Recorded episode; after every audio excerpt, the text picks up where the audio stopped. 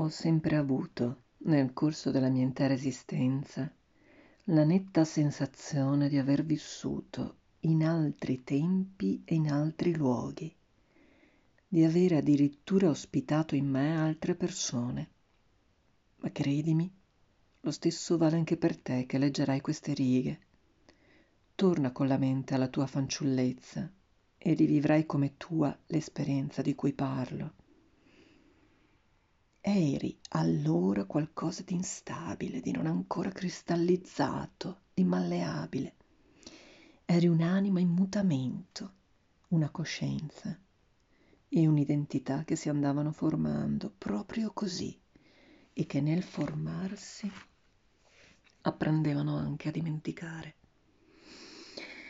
Hai dimenticato molto, caro lettore, eppure nel leggere queste pagine ti si pareranno davanti, confuse e indistinte, visioni di altri tempi, di altri luoghi, su cui si soffermò il tuo sguardo di bambino e che oggi ti sembrano sogni, e tuttavia, ammesso che fossero sogni, da dove traevano la loro sostanza?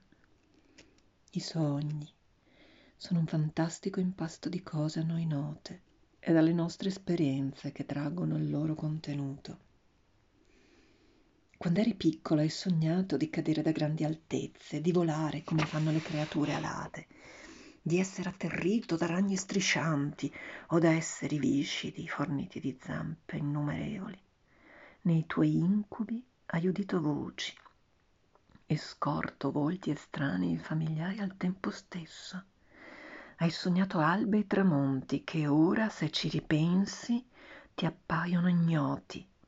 Ebbene, queste visioni infantili erano segni di altri mondi, di altre vite, di cose che nella tua vita reale, in questo mondo reale, non avevi mai visto.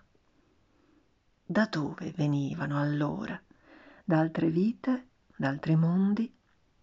Forse, quando sarai giunto in fondo al mio racconto, troverai risposta a queste domande che certamente ti sarei poste prima ancora di prendere in mano questo libro.